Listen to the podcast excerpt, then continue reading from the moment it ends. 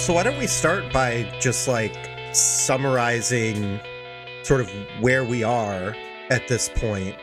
We've talked about the first uh, third of the record essentially, and we've conceived of it up until this point as sort of the last part of the story, so that the record is actually beginning where at the ending of the story. So I don't know. Does somebody want to kind of sum up the theory of the case so far? Well, Stephen, you are the one who posited the theory. Um, Sure. So let's uh let's dig in. So here's here it is so far. Because the album is called A to B Life, and because there is this, you know, famous old book, either or by Soren Kierkegaard, that posits a choice really between these two collections of sort of fabricated found letters between the aesthetic life and the ethical life. To me, it was an interesting thought experiment just to ask the question whether the lyrics of this album, with the story they're trying to tell, seem to map onto those categories. Right.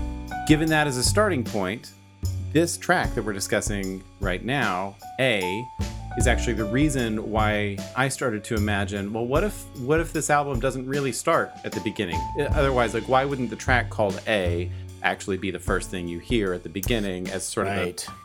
a header before something else happens. So some other stuff happens, then you get A, more stuff happens, then you get B, more stuff happens. So almost the structural location of this track is what got me thinking in those terms. Hmm. And then when I started to look at the lyrics, I thought, well, if this is a breakup album, which everything in me sees sees the basic narrative arc as being about a breakup, Right. Then having the first line of the narrative be "Let us die, let us die" seems like the wrong place to start. That, I mean, it's an interesting start for sure, and and even if we start it with "Gentlemen," when we get to that to that episode, you know, we'll talk about it's a different kind of interesting start there. Exactly. But but if you assume this is the beginning of the story, then then I don't know. I find it satisfying to think about Let Us Die being the beginning of the end, and then the ghost and Nice and Blue talking about this thing unraveling, and everything was beautiful, nothing hurt, being this sort of bittersweet, you know, looking back at this thing that is now over, ending with Where have you gone, my love? Where have you gone? yeah. That feels like an ending to me. It, if it's not Yeah. the ending, it is a ending for Sure. sure. Sure. Yeah. So that would make this then the beginning, or at least a kind of a transition where the whole thing rewinds. And I don't know if this goes here, but there's a, a feeling that A evokes as it's Mm-hmm. transitioning from Everything Was Beautiful and as it's transitioning into Gentlemen that we can Yep. dig into more uh, later on as we after we kind of talk through the the musical modes and things like Mm-hmm. Sure. that. But there's this sense of either descent or ascension or both Yep. in a in a sense that it's like a whirlpool effect but is it Yeah. are you spiraling down into something into nothingness perhaps? Or are you coming out of this depth of uh, of the depth of sorrow that you're getting at the quote unquote end of of everything was beautiful? And yeah I, that's really exciting. Really Yeah. exciting. And i can't wait to get to the rip roaring entrance back into the narrative of Yes. gentlemen yeah. Oh, absolutely. Yeah. yeah. I mean, that's hands down one of the greatest moments in the whole album is the Yeah. end of the A right into Gentlemen. yeah um, Yes. The the way that A begins is also worth talking about though because it's so surprising, given the musical contents that have just Yeah. come before it. The guitar tones are different. The feel of the drums is definitely way different. It's this sort of like rapid fire. You know, it, it, it sounds like a drum machine pattern. I think it's really Ricky playing, but it, it is modeled after music that would you would just set a loop on something and kind of let it Right. play and you know put Right. some synths over it and who knows? I don't know. I wasn't in the studio with them. Uh, I know, especially when they did the 15 year A to B Life tour. I mean, they played these instrumental A to B tracks live, but I doubt there was any other time other than that special tour that they ever did this track on stage together. Yeah, and it's I think it's interesting too to to kind of note, I mean, I'm not 100% confident in terms of the music history here regarding Sure.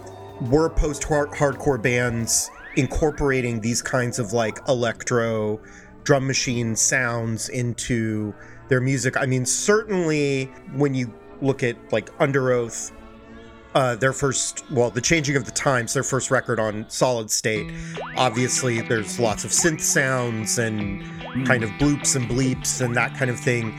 The Juliana Theory's 2000 record, Emotion is Dead, which so that's Yeah. a couple years before this, has lots of electronic elements, including like electronic interlude stuff, like on this record. That's not really a post hardcore record. It's very much like a pop indie pop. You know, people call it an emo Right. emo record, but you know, Sure. very poppy. Like, um, so quite different, but the same general kind of universe of, of music for sure. Yeah. And I don't know. I mean, I'm sure there there could be people screaming at their at their uh, stereo or whatever right now, Yeah. saying, "Why didn't you think of this?" I'm probably going to get like tweets for forever, Right. Because I'm not thinking of anything. But I do think that I mean. Yeah. It's not that these sounds were like totally innovative or something like that. They, I think they definitely evoke a certain era of Absolutely. not just electronic music, but indie music that uses electronic Mm-hmm. sounds. The drum pattern and and the use of the the pads and everything reminds me sort of vaguely of other Yeah. stuff that was going on right around this time. I mean, certainly this was just one year before the Postal Service record dropped, right? That mm-hmm. basically, ex, you know, blew open the door for this sort of drum machine indie kind of, you know, sound to to be like huge. You know, but, it, it oddly reminds me of I watched a documentary fairly recently about uh, Woodstock 99, which was a very like aggressive kind of brocore uh, uh, festival. There was a lot of, you know, kid rock and nu metal people playing there. But at night, they had electronic music. Yeah. And so it was this weird whiplash. And then you throw in Jewel and Alanis Morissette, and um, there, there were only three women on the bill, and I can't remember the third. But it's, you know, they interviewed Moby for this documentary, Right. and he's like, this is why am I here? Why did they why did they book me for this? And it's this weird like there is something fans of certain aggressive music can also have this connection to electronic music. And what we're seeing here is the bleeding together of those Yeah. two. And Joel, you're absolutely right.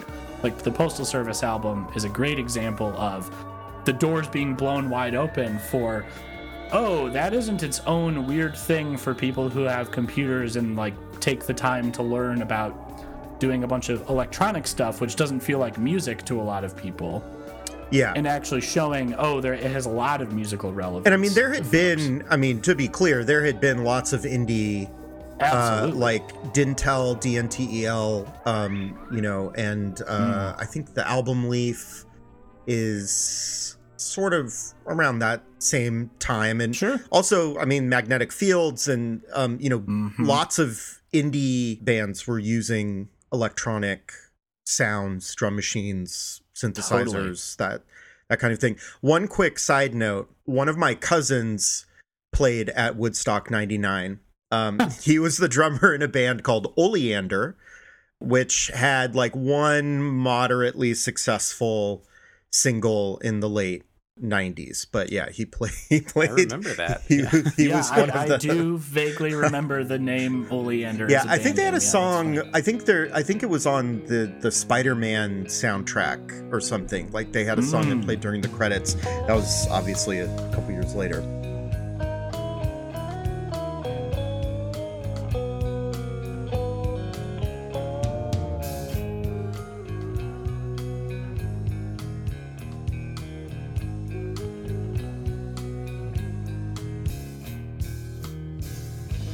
So to place this in its cultural moment, what we're saying is basically A to B Life is a Woodstock 99 tribute album. They were really trying to 100%. capture that Yep. that vibe and just bottle it up in, in, in one Yes, record. that's uh, yes. You can take that to the bank, folks. that's, there you go.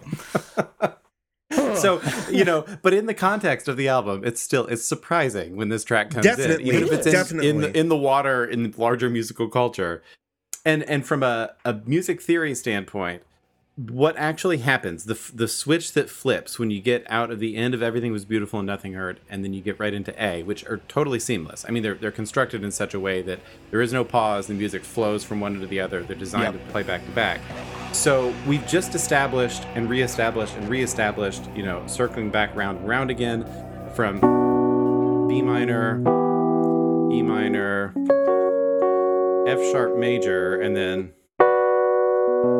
and that's the loop at the end of everything was beautiful and nothing hurt Mhm. it establishes the key of b minor unambiguously repeats it over and over and over again the the note that makes that land at home so strongly every time is an a sharp so we've got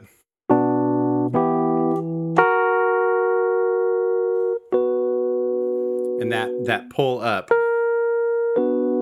Is what makes it really feel like you're at home in B Yeah. minor. Musically, as soon as this track A starts, you want to guess what note comes back into the mix? Gotta be. Is it is it A, A? if I- A. In fact, it's A. Uh, so now we have So a half we- step down. half step down. So so oh man. the pitch content of this instrumental track can be read in different ways in terms of, of tonal center and key. It doesn't have a traditional chord structure. You couldn't like put a chord chart together and say, well, this is how you play A. It's just there's multiple moving lines that are all swirling around each other.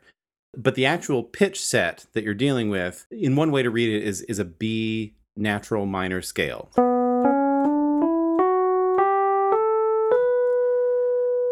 Which is all the same notes is that is that B harmonic minor we were just in, except for that it goes A to B, Mhm. not A sharp Right. to B. It's a softer sound. It's so it's it's le- it has less that dramatic pull, you know, up to there. yeah. It also can be read in a different way.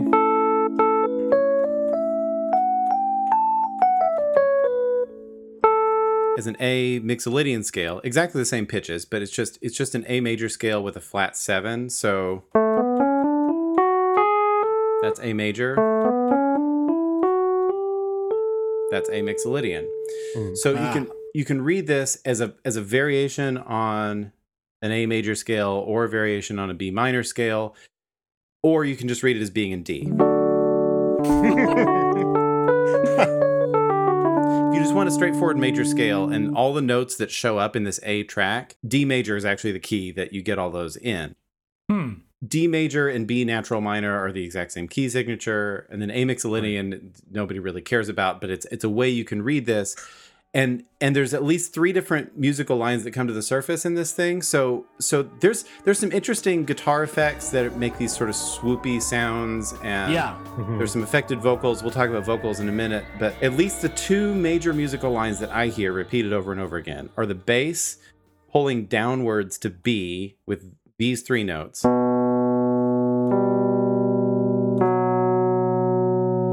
And it's a little slower than that, and I'm not doing it in time because it's all synced up with this this crazy drum pattern.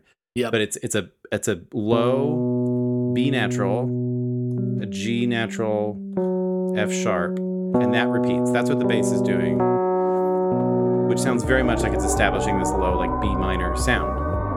At the same time, guitar or a synth or something up in the upper upper register is trying to pull it up towards A. So you hear this melody playing. And it lands right there. F sharp, G, A. Two out of the three notes are the exact same as what the bass are doing. It's that F sharp and that G are shared between those two tunes, but the higher voice is pulling it up to that A natural. Lower voice is pulling it down to that B in the bass register. So we have these two transitional pitches pulling it up to A, down to B at the same time through this whole track. Hmm. and in the middle of all that, you have this voice just alternating really. And it's not a constant trill but like that's what the voice is doing. It's a it's a d natural and a c sharp which are as it happens the two notes that define b minor and a major so we have the two notes that would either like tend to make this feel like it's it's trying to land in in either A major or B minor, all that musical information is present, but it's sort of in this nebulous form that's just a potentiality. It, it doesn't land Mm. anywhere. It's just the two places that this can logically go are A major and B minor. And that's my TED talk. No, but that's that's so fascinating because it's so it, it corroborates my I'm not even going to call it a theory, but just my thought of it being this mix, this potentiality of it up and down, of sinking and, and arising, and Yep. so we could take that thematically, as in the story theme, hmm a couple different ways. So let's let's posit that your theory is correct that we just heard the ending of the narrative. hmm So either we, as the audience, are Christopher Nolan style being like taken back, or David Lynch style being taken back to the beginning of the narrative through some weird time warp, Yeah. or it's a memory, Mm. and so the narrative isn't actually done. Or is this a third option, or just an alternate version of reading of that? Like because we've had the Vonnegut reference, hmm it Mhm. came out to me like, ah, what if the narrator of this album is unstuck from time Mm. and is experiencing the order of this differently and knows what's happening but can't do anything about it? And I like once I thought of that, I was like, that's it. That's really cool. Yeah. That's, that's what's going on. because it make there's some there's some incongruous stuff in gentlemen like gentlemen also feels gentlemen almost feels like after a breakup and you're like stalking your ex or something like it you could read it as that Yeah. and so i was like eh, this is weird as the beginning of something hmm and we'll get into that in, next time but yeah. with that thought, it's like, okay, so what if the narrator knows what's coming, but still has to play out the I'm not dating you yet. So we keep running to into each other, and I have this like resentment that can't be released because it's So, oh man. What you're saying is that this is not only a tribute to Woodstock 99, but we should be picturing Bill Murray as the narrator of this album. that Wow. yes, It just gets better all the time. it does. It does. Man, people are listening right now going like I was with them until this episode. yep. And then This it just episode is where- became this This huge is train wreck. we have, of we have no lyrics to talk about. exactly. well no so i i i mean i i'll say i i appreciate that the musical explanation because i think it does make a lot of sense it puts words to sort of the feelings i think that exactly. uh that the track evokes because there is this kind of tension throughout the whole thing that doesn't really get released until the start of gentlemen right Yep. you know i think the tension is is in part because there isn't any traditional chord structure there's no real melody you know and your ear is like searching for that obviously listening Mhm. to just a, a record uh, you know you're going to be doing that and to hear like the explanation of the fight if you will between the a and the b minor i think hmm makes a ton of sense um Absolutely. yeah, and I think it could be understood. It, it does feel like you're kind of flying through some sort of vortex in space time, Yep. or Sure. uh, even if you're just going back in time in your own mind. Right. I think, gentlemen, I think the lyrical content is so strong and so Hmm.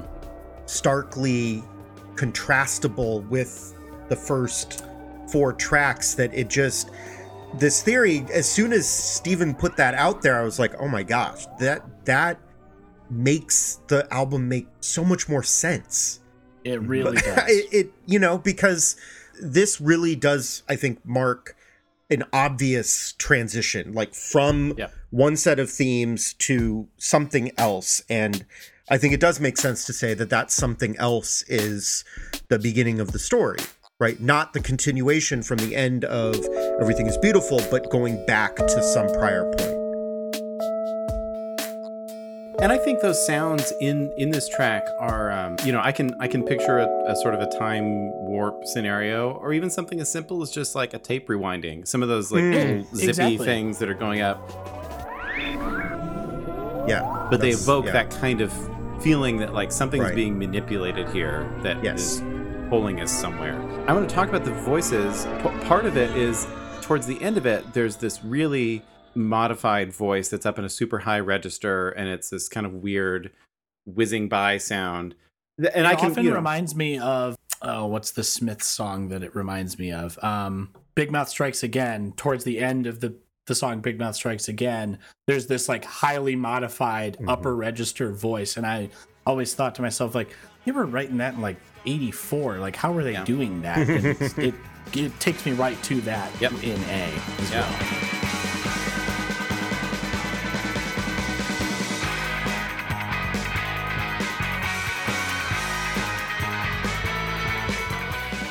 So we've got that sound, uh, which Mhm. plays into the, either the, the sort of you know fantastical time warp thing, or or again like like literally when you play a tape, you know if you like Too press fast, press exactly. rewind like and you actually listen for the sound, you can hear that kind of Yeah. thing in there. So that that plays into it. But before that voice comes in, there's there's a clearer like natural register voice singing. Mm. Um, it sounds like Dan, the bass player, to me. Uh, It's the same voice that comes in and sings that whole first section of "Everything Was Beautiful and Nothing Hurt" that doesn't get credited in the lyrics. Like th- that part isn't printed. Yeah. Um, that we talked about last time as being. It, it seems to be like a, like a feminine presence. That this is like the other character getting a moment to speak. If you want to keep on that train and think, okay, this this presence of an other is having a chance to have a voice in this track that's that's interesting in its own right. But something that strikes me is that it's not just oohs and ahs and whatever. It's actually not in that much of the track. It it comes and goes just a little bit. But to me, it sounds like this other voice sings the words "you know" uh, on this. You know.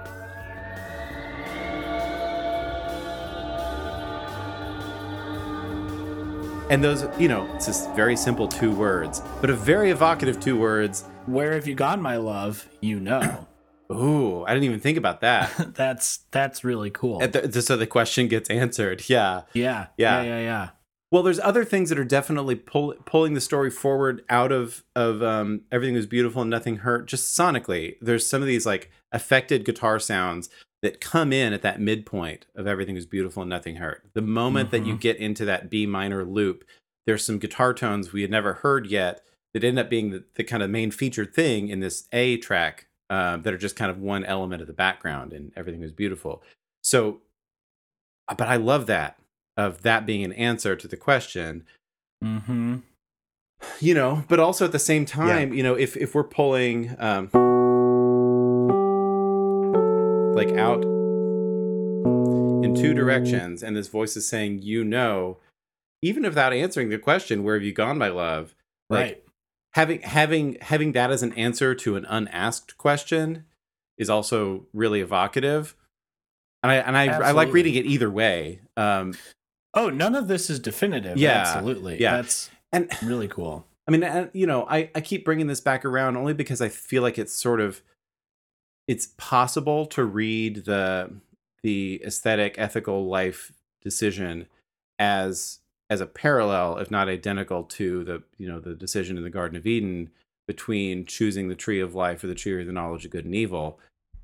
If you want to pull that sort of layer of of narrative into it then the word know has a very loaded meaning to say you know right at the beginning of this you know decision between this a and the b.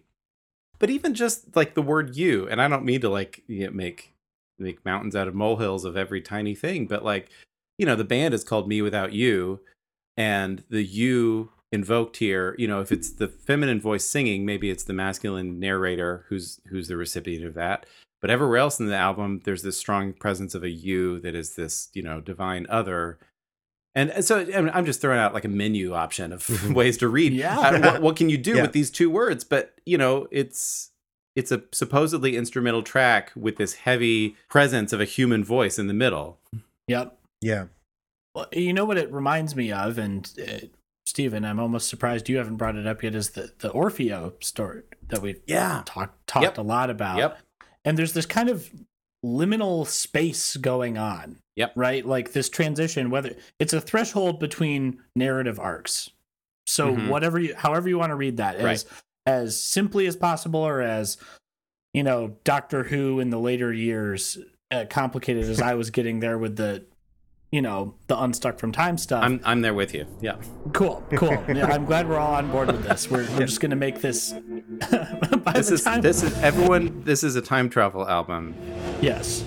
Yes. this is this is a uh, a rock opera about time travel and heartbreak and uh, getting lost in the divine. That's Yeah. that's what this album is. Yep. Oh boy, but it, it well the the Orpheus story actually really works because you know there's depictions of descending into Hades Yep. as kind of this like swirling Mm-hmm. metaphoric, you know, seeing the and I'm thinking of the Disney uh, uh, representation of it there especially, but um As you should. it, as we all should.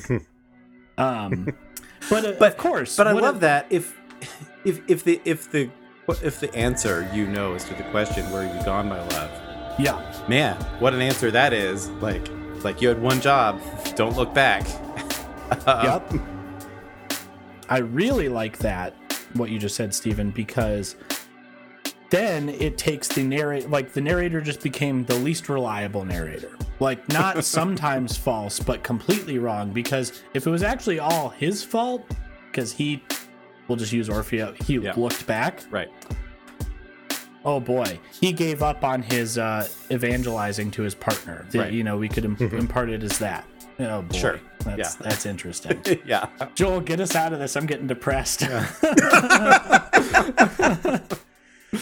Oh my gosh. Um well, I mean, so we we also, you know, wanted to talk a little bit more about the production yeah Yeah. um of the record since, you know, uh, the track is short and there's not as uh, although somehow we pulled all of that out of this. This instrumental track. Oh my gosh. I, I i have to say to everybody i am like just in awe of you two especially just like listening to you guys go go off on this. Yes. i'm i'm seriously impressed. You're welcome. Um but yeah so you know when we were doing the very first overview episode you know we we did talk a little bit about influences or adjacent sounding bands but we didn't even in the a to b life overview episode we didn't really talk about like the production and who produced this record. And i think that a lot of people perhaps don't necessarily pay attention to that kind of thing. But i think that if you know a, a- you know like we were just talking about at the beginning of this episode like trying to situate the album situate the the sounds and what is being produced here with mm-hmm. this record into the broader stream of music history then talking about someone you know the producer and and and all that stuff is i think important and valuable so the person who produced this record is named J. Robbins. Um, Robbins was in a, a very pretty pretty influential, pretty important uh, and popular emo band in the 90s called Jawbox. Jawbox was one of a number of bands in that era, including Jawbreaker and Sunny Day Real Estate, who were emo bands signed to major labels. I think a lot of people, especially like people sort of around our age, like millennials, right, um, kind of uh, are under the impression that emo didn't become like commercial or mainstream or something until like My Chemical Romance uh, or Fall Out Boy.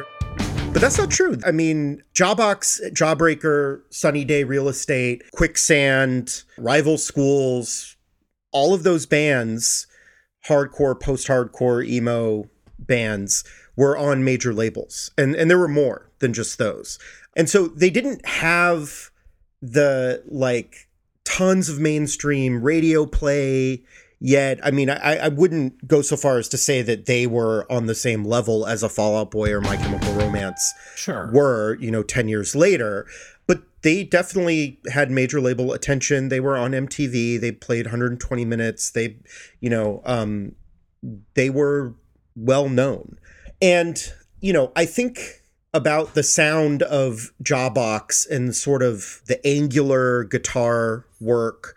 There's sort of a style of kind of uh, you know what's often called math rock um, slash emo that is sort of related to the Midwest emo. I mean, certainly a band like Cap'n Jazz, um, which is like the the trunk of the Midwest emo tree, Yeah. um, has this sound of of these kind of harsh, angular guitars, uh, and you can definitely hear that come through on this record. And so, just to give everybody a, sort of an idea of how, how many records J. Robbins has produced on Discogs, which is, if you don't know what that is, that's a um, sort of an, uh, a database for uh, music releases where people can also uh, sell buy and sell uh, copies of of music. Discogs has him credited as a producer on 185 records since 1992. So in roughly 30 years, he has produced 185 records, which is an astonishing astonishing output. yeah. I mean, that's just that's wild. Like one Um, every other and- month. Right. I mean, Yeah. it's just a crazy uh number. So, um, you know, not not all of these bands that I'm going to name here, I won't read all of them. Um, but you know, not all of them are super well known, but some of them, you know, if you know anything about the history of emo, um, you know, you should know these records. So, for example, Texas is the Reasons, Do You Know Who You Are? That is often considered to be arguably the greatest emo record of the 1990s. Two Promise Ring records, Nothing Feels Good, Very Emergency, Jets to Brazil, Braids, Frame and Canvas, another Yeah, just- like seminal, super important emo record of the 90s. Um, let's see some other some lesser known emo bands but still really good i think and important engine down pilot to gunner um, he produced two fairweather records uh, hey mercedes evernight fireworks which is another super important early 2000s emo record Oh, cool. um, I didn't know he did Maritime Glass Floor. That's awesome. Yep, yep, Maritime. Yep, yeah, that's a great that is a great record too. Uh, he did a small brown bike record. Um, more recently, he produced Have Mercy Mercy's The Earth Pushed Back, which is uh, an incredible emo revival record. Tiny, Tiny Moving Parts, Pleasant Living, which I think is that band's best album by far, and also a super influential 2010s emo revival Yeah. record. I mean, this guy has been in every decade, he has produced some record that has been crucially important to the development of this music that we're talking about. So, you know, maybe on the uh, on the website or something or or Instagram or somewhere we will we'll we'll put a list, yeah, in the show notes of of the records he has produced. But and this list obviously includes A to B Life, another arguably um, just a turning point record. And and mewithoutYou is not the only uh, Tooth and Nail band that J. Robbins worked with. He also worked with a band called Roadside Monument um, and produced their record I Am the Day of Current Taste, which Roadside Monument is really only known to people who are sort of like diehard tooth and nail people or, you know, sort of younger Gen X, very old millennial kind of people. Um, they were kind of a post hardcore math rock band, um, way ahead of their time, way, way ahead of their time, I think. Mm. But it's fascinating, I think, to sort of look at this list and see mewithoutYou as part of this list. And it makes so much sense because you can sort of hear the similarities, I think, when you start to compare what's going on with all these bands I- and certainly the the influence of of J. Robbins' own sort of musical style as well. yeah. Yeah, I wanted to ask about that because I'm I don't know all that music that you just listed off, but I'm fascinated that those are all these like seminal albums within that scene that when when you see his name attached to it, you think, of course that makes sense, you know, that that he Yeah. was the producer on all these different things.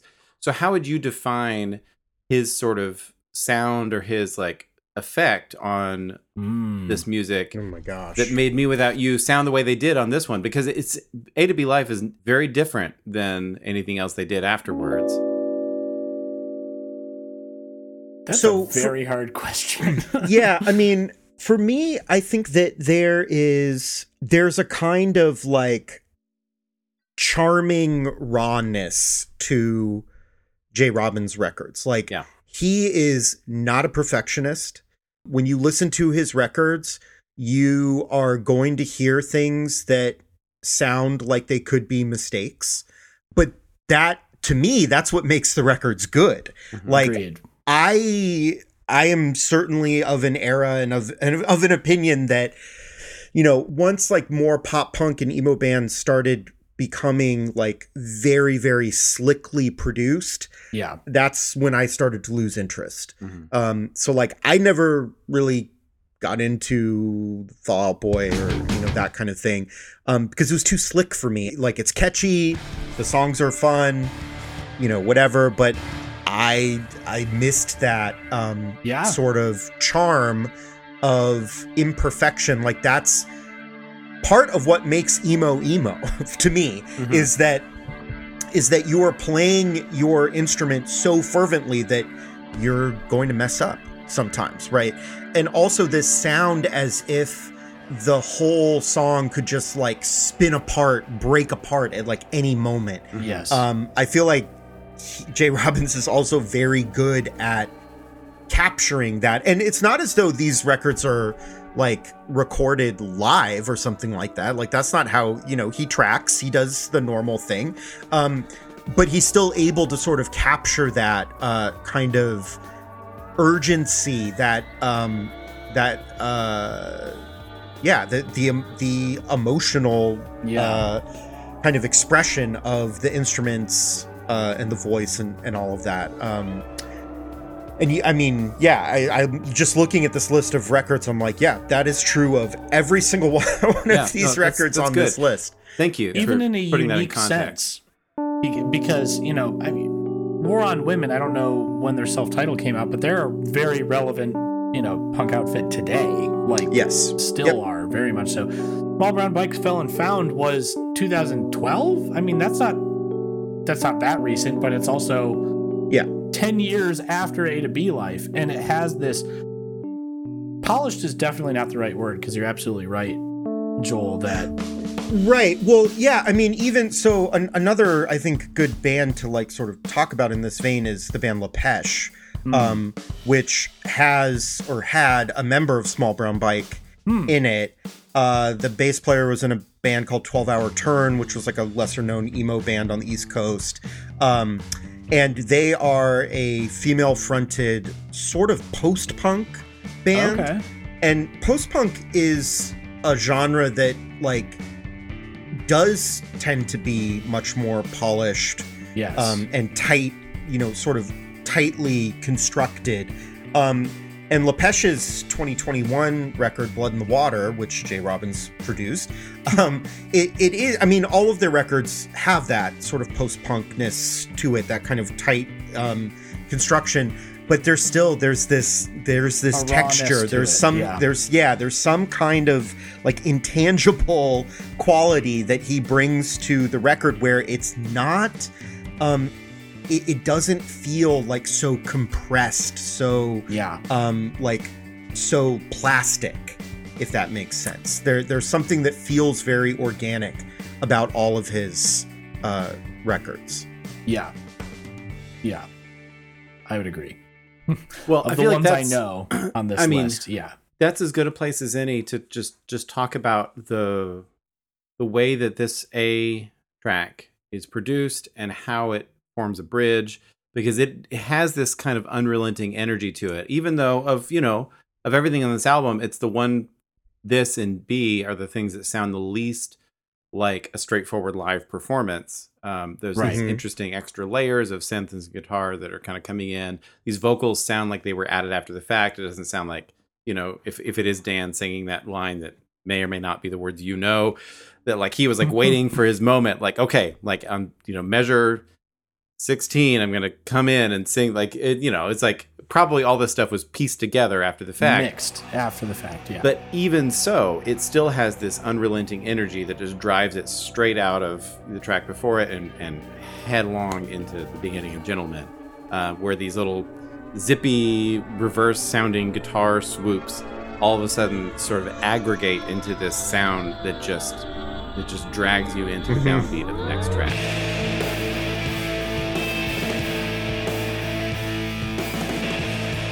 Yeah, and that's and that's that's got to be the producer's hand on that to make that all happen. Oh, for sure. Um, so Thank you, Jay. yeah, hats off to Jay Robbins. Um, Thanks everybody for listening to this week's episode. Don't forget to rate and review the podcast on Apple and Spotify. This is really important to help us grow the podcast and uh, make it easier for other folks to find us. We're on Instagram and Facebook at Us Without Them Pod. And we also have a Facebook group, Us Without Them Podcast. You can find us on Twitter at Us Without Them. And be sure to share us on all of those social platforms as well. You can email us questions and comments at uswithoutthempod at gmail.com, or you can call us at 405 Foxes 05. That's 405 369 3705 to leave us a voicemail, which we may play on an episode. Don't forget to also visit our website, uswithoutthempod.com, where you can find Episode descriptions, blog posts that expand on some of the philosophical ideas that we discussed. show notes that include links to things like music, books, and other resources we reference, as well as some merch items from time to time. Anyway, bye and see you next time. Okay, hopefully that is good enough.